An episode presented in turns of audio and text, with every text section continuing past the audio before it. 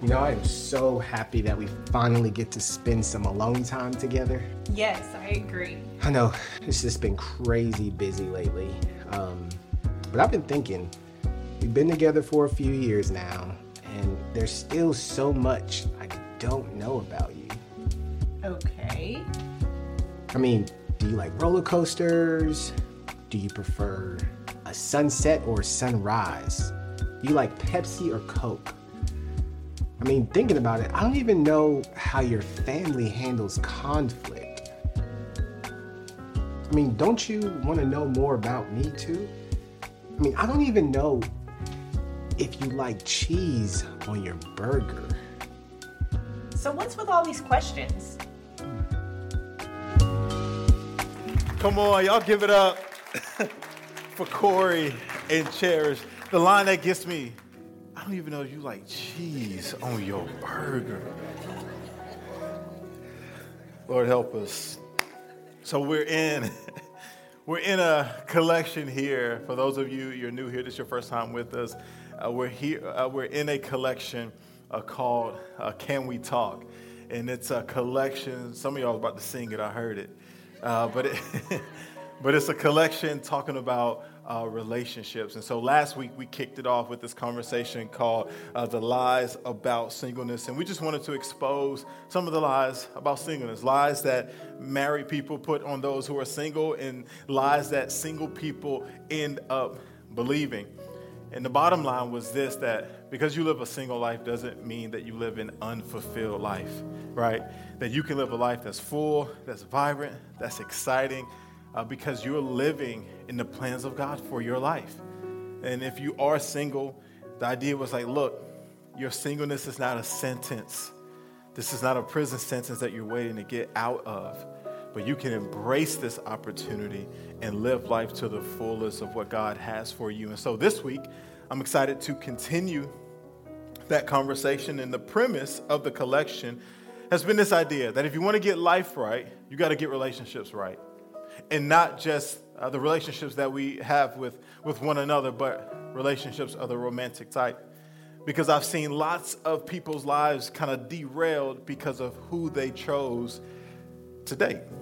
And so, if you want to get life right, you got to get relationships right. And to help drive this conversation on today, we're going to come from Genesis chapter 2, verses 18 through 25 Genesis chapter 2, verses 18 through 25. So you can flip with me there, scroll with me there, or you can connect here on the screen. And while you're turning there, you may be asking, like, yo, so where's Pastor Katie? Because you said that y'all were going to tag team this. And those were the plans. And for what we're going to talk about today, here's one of the other lessons. When you're married, sometimes plans change, kids get sick. And so then you got to make an adjustment. So this is us calling an audible uh, this morning. And so I'm sorry, you only get me this morning. Stay, stay sitting. I saw somebody leave, I'm joking. But next week, uh, we will be back and tag teaming uh, together in Jesus' name. But here it is Genesis chapter 2, verse 18. It reads this The Lord God said, It is not good for the man to be alone. I will make a helper suitable for him. And now the Lord God had formed out of the ground all the wild animals and all the birds in the sky. He brought them to the man to see what he would name them. And whatever the man called each living creature, that was its name. So the man gave names to all the livestock, the birds in the sky, and all the wild animals. But for Adam, no suitable helper was found. So the Lord God caused the man to fall into a deep sleep. And while he was sleeping, he took one of the man's ribs and then closed up the place with flesh. Then the Lord God made a woman from the rib he had taken out of the man, and he brought her to him. Pause. So God took the woman from the rib. So as men, we're not above the women, but women are to stand beside us so we don't lord over them. We're not this superior thing to them that God called them to walk alongside of us, that He took them from women, woman from our side. Verse 23 The man said, This is now bone of my bones and flesh of my flesh. She shall be called woman, for she was taken out of man. That is why a man leaves his father and mother and is united to his wife, and they become one flesh. Verse 25. And Adam, Adam and his wife were both naked, and they felt no shame. Come on, let's pray. Father, we're grateful, we're thankful for this moment that we share. Lord, I pray over these next few moments, God, that you open up our eyes, allow us to see what it is that you're showing us. Lord, open up our ears, allow us to hear what you're speaking to us. Lord, I pray, Holy Spirit, do a work in our heart so that we're able to receive the incorruptible seed that is your word. And may it be planted, may it go deep. And Lord, may it bring forth a harvest, God. And that's what your word does. It doesn't return to you void. So, Lord, I pray for these next few moments that we are focused and attentive to what you have to say. And so, Lord, as we always say, we're your servants. Speak, Lord, for we're listening. In Jesus' name. Everybody said, Come on, come on. Everybody said, Amen and amen. So, here we are Katie and I are up on nine years of marriage. We'll celebrate nine years of marriage this year. And time has, has absolutely flown by. It's like literally blinking, and here we are. And I, I had this idea to show you guys some of our engagement photos because we have it. You're lying. We do? Okay. Hold on, hold on. Not yet. Not yet. I forgot, wink, wink, and now and now the creative team has found these photos. Go ahead.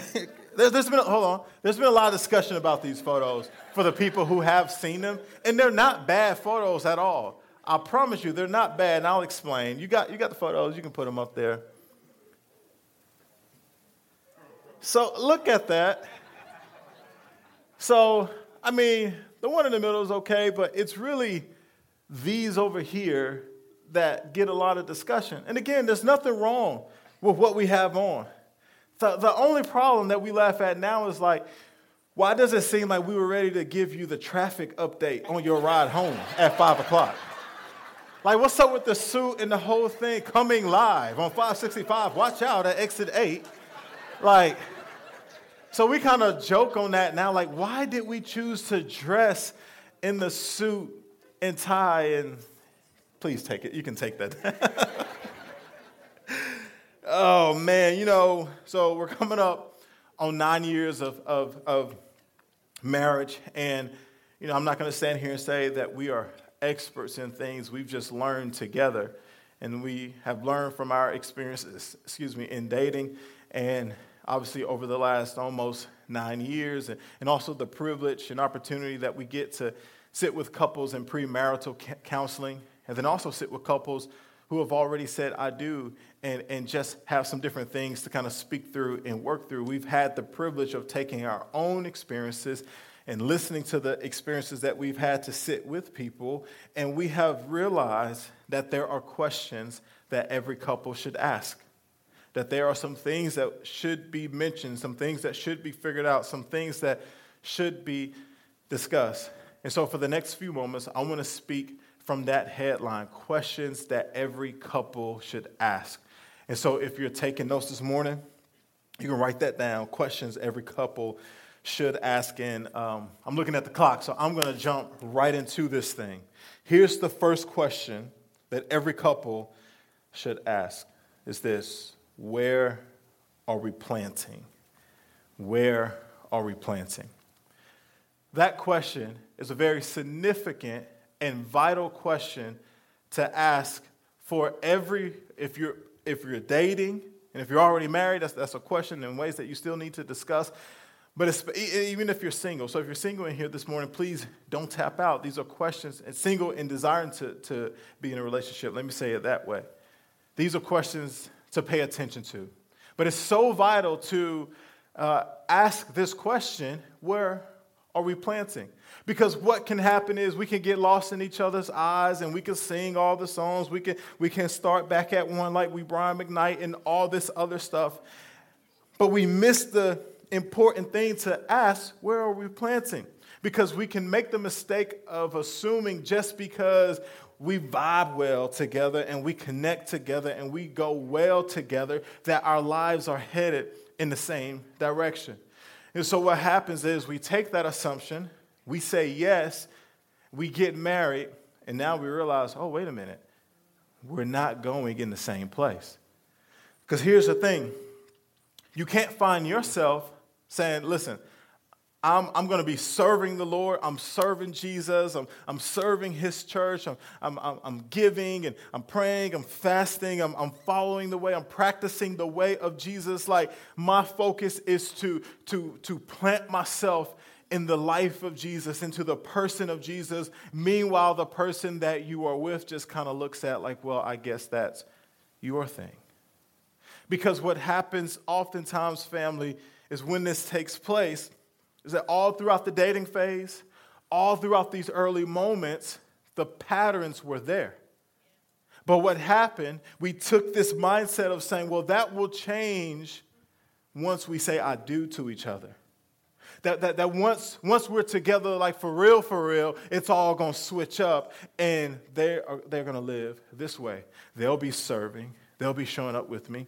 We'll be reading the Bible together. We, we, we're to do all these things together. Then the disappointment comes when that doesn't happen. And the problem was because we valued potential over patterns. But this is what I'm trying to tell you this morning pay attention to the patterns because the patterns are signs, the patterns are little Blue's Clues giving you insight into where they are. And the trouble comes when we value potential more than patterns. But don't make that mistake. Don't value potential over pattern. Pay attention to the patterns. Because here's the thing if marriage is about becoming one, and it is, how can you become one if you're planted in two different places? How can you become one if you are planting yourself into the person of Jesus and the other person is planting themselves, you know, in, in the world, if you will, or, or in culture? You can't grow and become one. You're becoming two different people. If you plant yourselves in two different places, you will not build a life together. Instead, you're going to build a life apart from each other. So, again, the pivotal question that we must ask and answer this morning is where are we planting? And let me say that about where are we planting. If both of you are on the same page of where you are planting, you have to, which should be in the person of Jesus. So let's go ahead and, and, and make that clear. It should be planting into the person of Jesus. And if that's where both of you are, you have to pay attention then. Well, who am I going to allow to sow into my life? Who's going to sow seeds into my life? Remember, last week we talked about that just because they're married doesn't mean that they can give marital advice that just because they're together doesn't mean you should be receiving counsel from them. And we said that what we should do is find that couple, that, that seasoned couple who have been married for a while and is vibrant and healthy and strong. Why? Because they've been through some things. They've experienced some things, but yet their marriage is strong, healthy, uh, and, and, and, and vibrant and exciting. And I'm going to do it again, but shout out to Mr. and Mrs. Johnson who exude that so well. Those are my relationship goals in here this morning. So just because they're married doesn't mean that they should be sowing into your marriage. And here's another thing if you're married, you have to be careful with your single friends. Can I go there this morning? Because your single friends are not married. I don't care how close they are, how connected uh, you guys are together, they're not going to be able to have the same perspective that you have as a person who is married. And I'll take this, I'll use this illustration. Before Isaiah, our first kid, uh, was born, I remember Katie and I saying, I don't understand what all the fuss is about. Sleep is sleep. If the baby wakes up in the middle of the night, you change him, you feed him, you lay him down. If he stays up, it's okay. We can just go back to sleep. Foolish, right?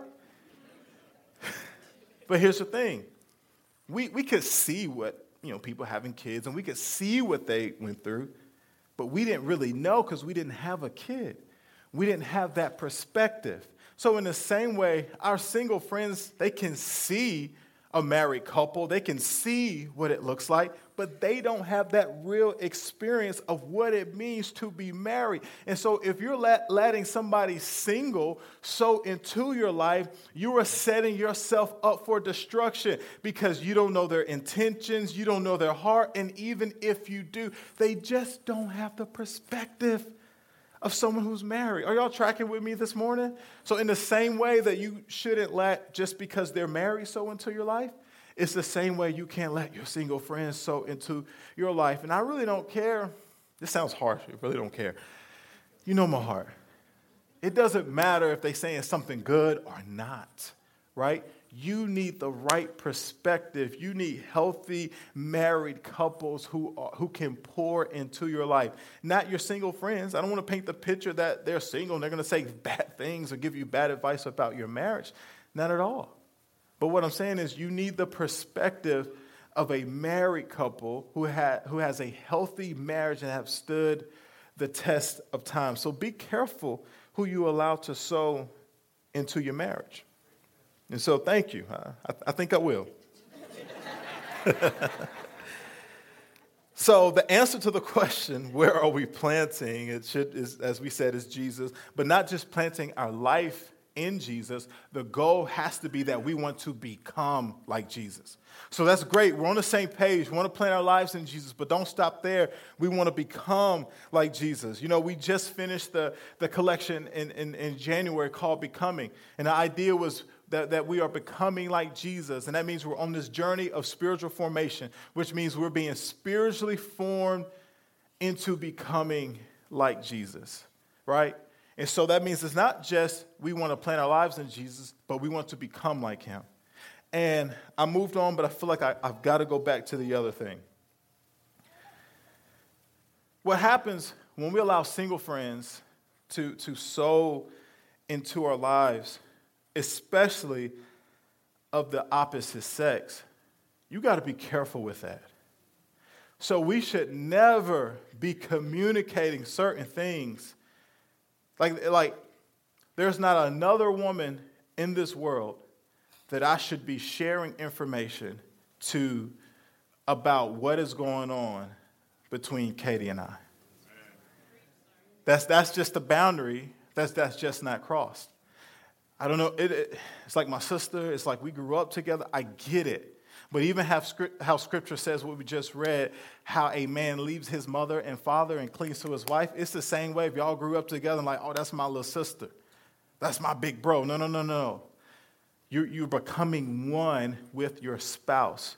And so you can't be over here saying, well, this is what they do, this is what they do. And here's the other thing. I'm just going to speak real to you this morning. Even with my friends who are married, there are things that I just, like, I may ask questions like, yo, how did you guys navigate this? But there are things I just don't share because we're not going to pull up to the event and you're going to look at my wife talking about, I can't believe you doing this to my homeboy like that. Because you ain't got no business to look at my wife with any kind of disgrace on your face. That's, that's my wife. But I allow that if I'm sharing things to you that you don't need to know. So I can speak around the situation and get advice for you, but I should never be coming down on my wife to someone else. Are you tracking with me? And so that you're setting the stage for destruction if you do that. Healthy, strong, vital marriages don't just become this thing. You have to work on it. You have to develop it. And the way to develop it, there have to be some things that you say we are absolutely not going to do. You know, when Kate and I started dating, um, I had been through this on again, off again relationship that wasn't healthy. And so, yeah, and so when she, when, when she and I got together, or at least started talking, um, I was like, listen, I'm not trying to be weird or anything. But if you're not like, if you don't see that or want this to trend towards marriage, let's go ahead and go our separate, separate ways. And then obviously as it began to, and we got engaged and all that stuff, or even before the engagement, I was like, yo, this is it. I'm not doing this again. I understand there may be some of us in the room who have walked through divorce and things of that nature. God can redeem that. Please hear that. So I don't want you to hear what I'm about to say as a statement of condemnation, not at all. Please don't, don't take that because God can redeem anything. But for Katie and I, I, I said, I have no intentions at all of doing this again. So we're going to figure this thing out and we're going to work through it, whatever may come our way. But you know what will help that? By paying attention to who you allow to sow into your marriage. And so, if you're allowing people to sow seeds of dissension, then guess what? Man, they all right. I kind of see that now. I, I kind of get what they're saying. And before you know it, you're not growing together, you're growing apart. And so it's important don't allow these weeds come in to try to separate what God has placed together. Are you tracking with me this morning? Because here's the thing about marriage. Our marriage should reflect the Lord. Look at Ephesians 5 verse 25.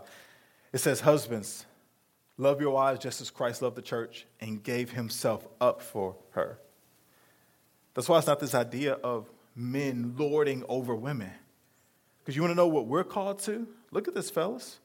Husbands, love your wives. You can put it back up. Love your wives. Thank you. Just as Christ loved the church and gave himself up.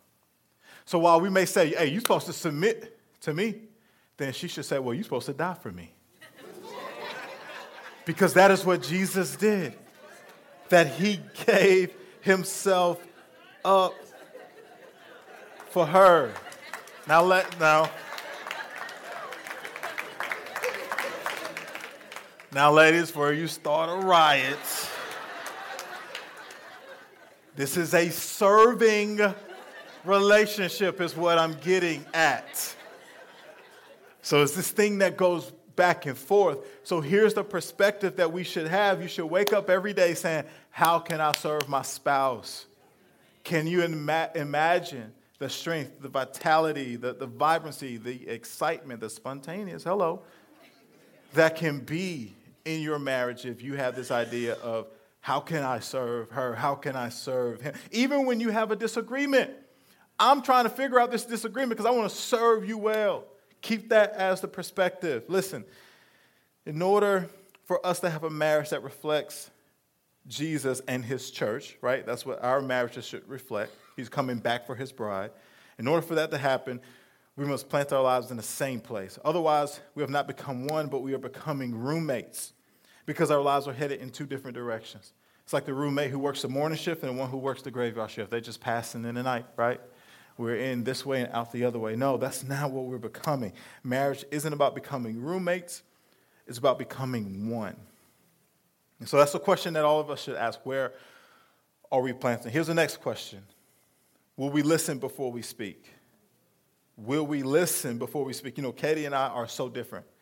We grew up different, so our contexts are different. Not just along, I'm black, she's white. Like, there's a whole bunch of differences within our marriage and things that we had to understand and questions that had to be asked and conversations that had to be had and conversations that we still have because we are so different. And so what happens what that means is it's important that we work on communication because communication in a relationship is vital. And the often neglected part of communication is the part where we listen. Because oftentimes we think that communication is about us speaking, but communication is about us listening. And so th- listening is important because it helps us navigate the differences. Can you imagine, with all of our differences, if we didn't listen, how could we ever navigate those differences? So, listening helps us navigate the differences. How many times do you hear a couple say, Well, we're not on the same page? And one of the reasons why couples are not on the same page is because they're both trying to read what is on their page instead of listening to each other, listening to what the other one has to say, and not listening, building up my response, but listening to hear your heart. I mean, if you could, if we would slow down and listen, our marriages would be more vibrant. We'd be together if we just decided to listen. Because here's the thing when you listen, you can discover parts of your spouse that you've never seen before. Like I, I, I was reading a book, and the person who wrote the book was talking about, the author of the book was talking about uh, he and his wife, and they've been married for years. And he was saying how they were on a date and just listening to his wife, he had learned something about her that he had never known. And I think they had been married for like 40 years or something like that. In my mind, I'm like, 40 years? But that's what comes through the power of listening. There's, it's a, a continue to discover your spouse. And here's, here's what we can't do. Sometimes we despise the differences, but don't despise the differences. Instead, realize the differences keep you with a fresh perspective. I love the fact that Katie and I see things, perceive things different. Because as I listen to her, I gain a perspective that I don't have. And the same with her. So don't despise the differences, but realize the differences can give you a fresh perspective. Don't think your differences are going to be your downfall. Because if you navigate them right, your differences can bring you closer. And so maybe you're asking this question well, how do I navigate the differences? The answer is learning to listen. And like real listening, like you can, like hearing and listening are different. I'm not talking about, oh, I hear you. No, I'm saying, are you listening? And in order to listen well, you have to stop assuming, meaning when they're speaking, you are, stop, you don't know what I'm going to say. Like you, you almost, I can finish your sentences. No, you can't. Just let me say it. Look at Proverbs 18, too. I love this one. Fools, it's the Bible talking. Fools find no pleasure in understanding, but delight in airing their own opinions. Let's put it in a different translations. Fools always want to run their mouth and never want to listen. it's foolish if you only want to be heard and you never want to listen. That means listening is vital. It's important. We got to learn to listen. Why? Because listening is the vehicle that moves the relationship forward. You want your relationship to pro- progress, you want it to be healthy, learn to listen. Communication is that's a major part of communication. And communication helps you move from chaos to clarity. If you feel like your marriage, your relationship is chaotic, there's probably a lack of communication there. It's communication that moves you from chaos to clarity. I'm going to move forward. So I want, you to get all these points. I want y'all to get all these questions. You're going to get this today. How they said, you're going to learn today. We, we're going to learn today. But learn to listen. In fact, before we leave this, look what James 119 says. Everyone should be quick to listen slow to speak.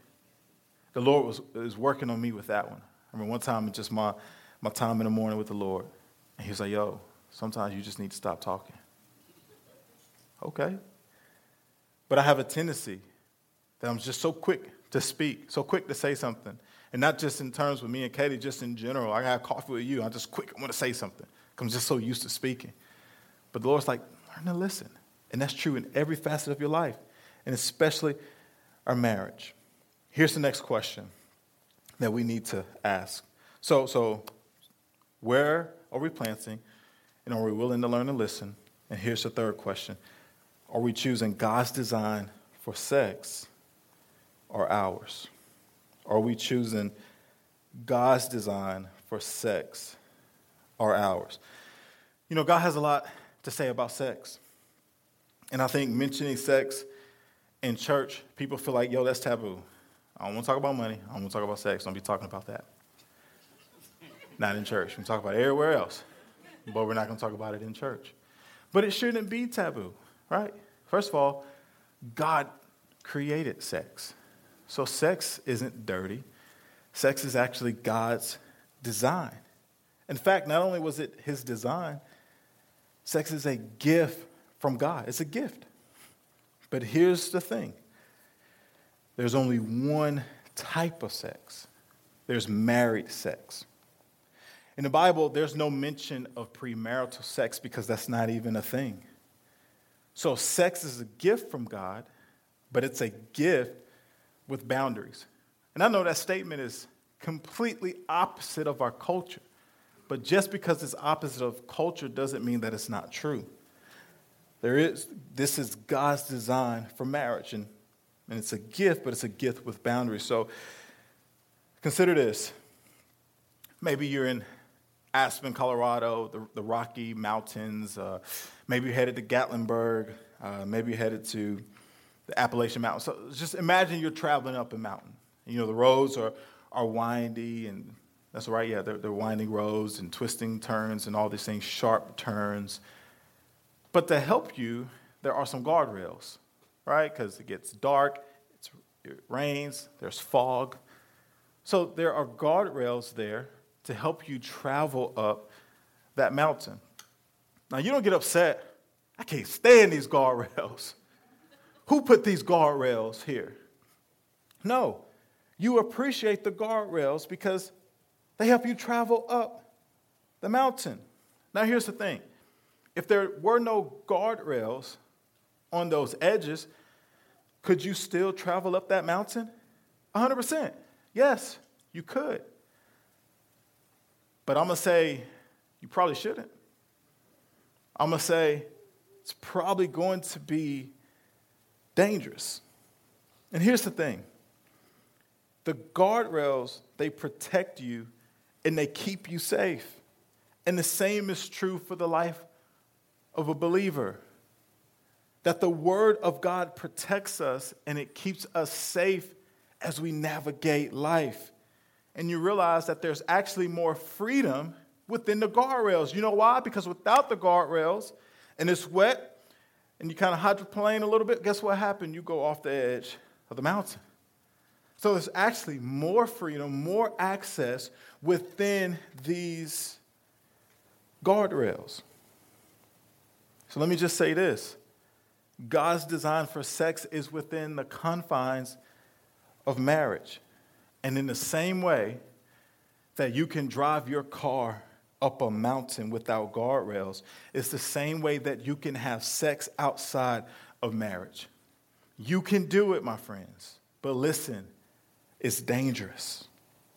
And so we open up this morning and talking about in Genesis, talking about Adam and Eve in the Garden of Eden. And here's something to understand about the Garden of Eden. It was a beautiful place. It was a place that was a gift of gift from God.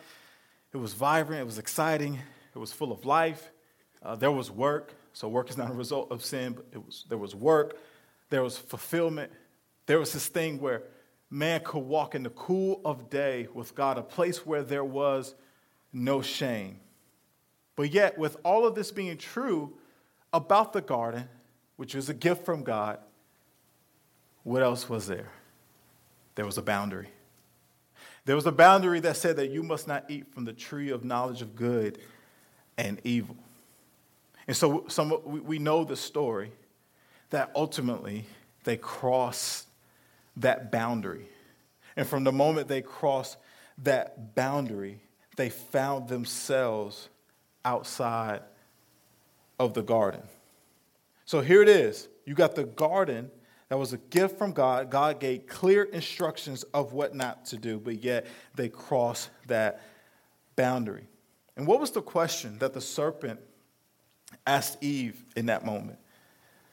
Did God really say not to eat from that tree? This sounds much like culture today bringing questions to the Word of God, but even not just that, questioning God's intention for our lives. So it wasn't just a question of the authority of God and the Word of God, it was a question of God's intention. I mean, really? Do, do, do you really have to wait till marriage to have sex? Is that really the way that it is? And so what happened you may say this is kind of harsh, that God kicked them out of Eden. But remember, God said everything in the garden was good. So the moment they crossed that boundary and sin entered, it was no longer good. And so they had to be outside of the place that was perfect because they were no longer perfect. And it all started with the lie. Look at John 8 44. Are y'all with me this morning? It's tough, but I got to preach it. John 8 44. You belong to your father, the devil, and you want to carry out your father's desires. This is talking about Satan. He was a murderer from the beginning. Listen to that.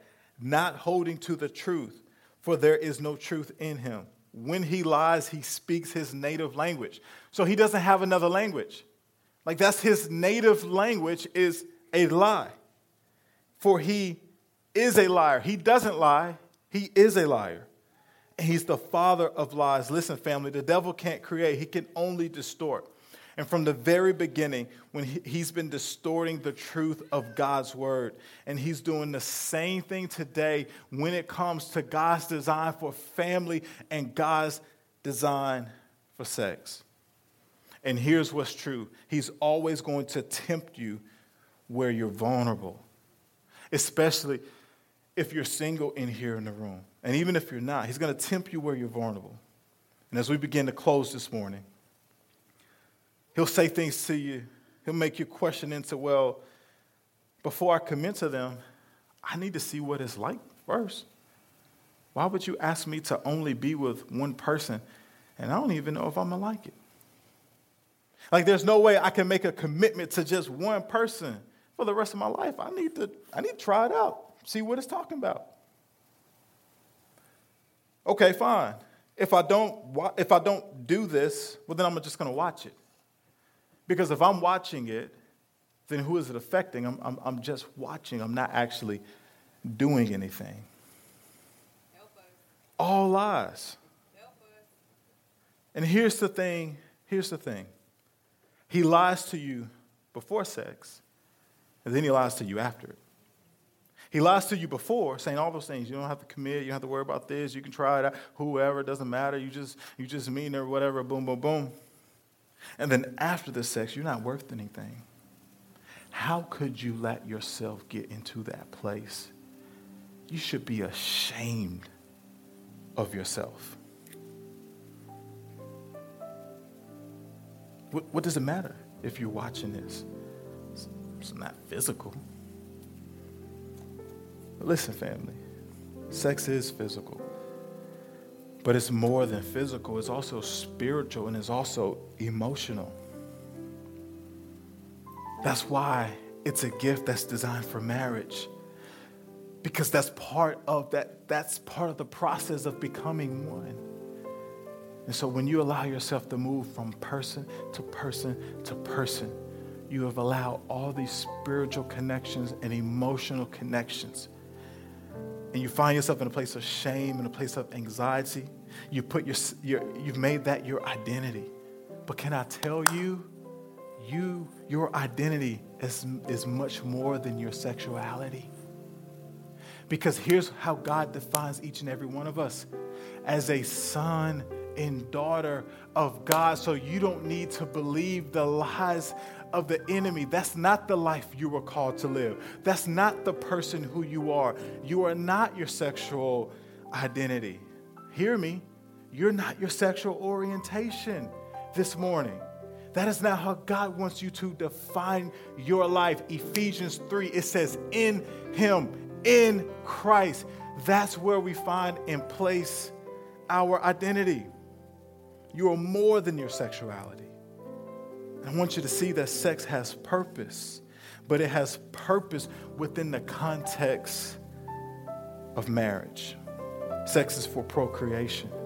That's why it says, be fruitful and multiply. And yes, this is one that Christians struggle with. But sex is for pleasure, for married people. Go read Song of Solomon, Song if I read it right now, you'd be like, shut your mouth. We in the house of the Lord. in fact, Paul even he even says, listen, husbands, wives, don't you withhold sex from each other. Right? So sex is for pleasure for husbands and wives. But sex is also for protection. Remember, the enemy is always going to tempt you where you're vulnerable. So here's why sex is for, for protection for a husband and wife because it will help you guard against temptation. Because the enemy is always going to be throwing there. You do well in that report at work. Great job, Jim. Susan, you really rocked that presentation. What you doing for lunch? We got to celebrate. But that's when you know, like, nah, I'm good. I'm to celebrate with my spouse at home later on. So, sex is beautiful, but it's only beautiful within God's boundaries. So, listen, I hope y'all are with me. Please don't feel any condemnation. If you're like, yo, I've escaped those guardrails, don't ex- please don't feel condemnation this morning. But this is a beautiful reminder from the Lord that sex is beautiful for husbands and wives. And don't hate the guardrails, but be thankful for them. And we don't have time to get to this last question, but here it is. I'll give it to you. Are you choosing conflict or combat? Conflict in marriage is okay. Conflict entered in Genesis 3:16. God says, "Listen, I will sharpen the uh, he said this to the woman, I will sharpen the pain of your pregnancy, and in the pain you will give birth. And you will desire to control your husband, but he will rule over you. What does that mean? Conflict. So conflict is going to be there, but there is a way to resolve it to keep it from becoming combat. And here are some things that Katie and I that we try to make sure we implement with each other, that we give each other the benefit of the doubt. That we didn't wake up saying, I'm, I'm gonna make her day tough. And then we, we, we try to remind each other don't seek to be right, but seek to understand. It's not about me being right. I want to understand your perspective because that's how we navigate those differences by listening, not assuming. Don't seek to be heard, seek to listen. It's not about, are you hearing? It's not about, are you hearing me? Are you listening to me? And then remember, we are on the same team. We are not on different teams. This is not Alabama and Auburn, but we, we, we're on the same team. Conflict that is resolved promotes growth conflict that turns into combat is a setup for destruction. And if you, if you stand this morning, here's the thing I want you to get. Asking questions in your relationship doesn't question the relationship, it develops it. It brings you to a place of understanding. Amen. Did y'all get anything out of today? I hope I hope y'all I hope y'all still love me.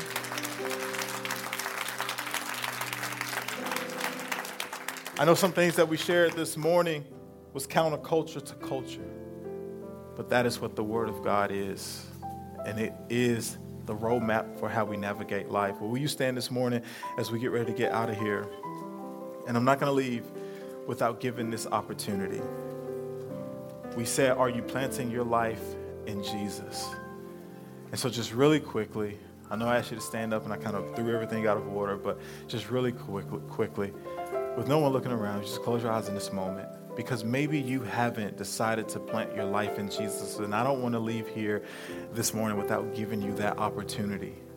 And so if you're if you are ready to plant your life into the person of Jesus, meaning to recognize him as your Lord and Savior, I'm not going to make this moment long. I just want to lead you in a prayer.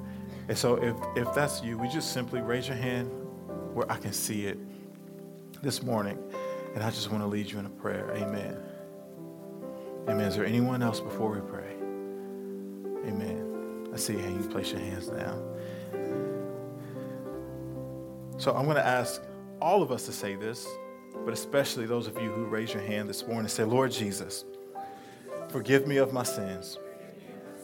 Give me a brand new start. Today, I'm putting my faith and trust in you. And I'm recognizing you as my Lord and Savior.